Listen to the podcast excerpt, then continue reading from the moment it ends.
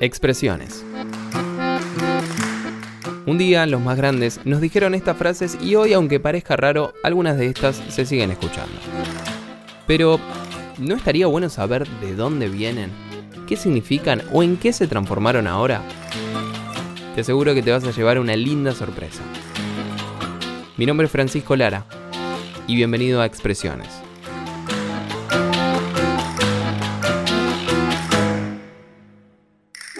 Vale, he empezado a grabar.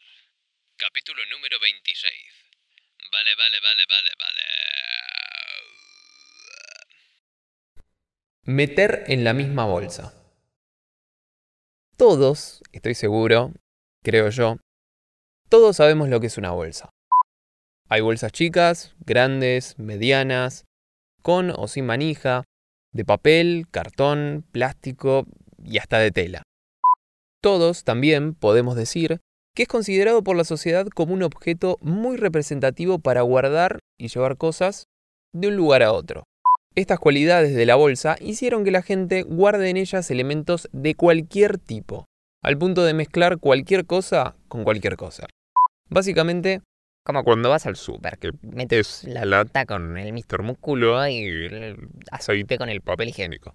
¿pero qué pasa? Según muchos investigadores y científicos, detectaron que se han usado desde siempre para contener y transportar objetos de una misma especie.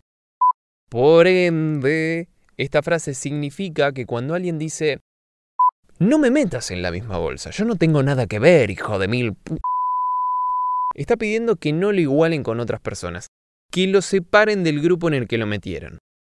Por consiguiente, la expresión meter en la misma bolsa es algo así como juzgar, culpar o involucrar por igual a todos o a muchos, sin que le importen a la persona que emitió esa frase, las diferencias entre esos individuos, básicamente. Expresiones. Frases que escuchamos y que hoy forman parte de la cultura popular argentina. Con un toque de humor. Eh, no, mentira, qué sé yo, no sé.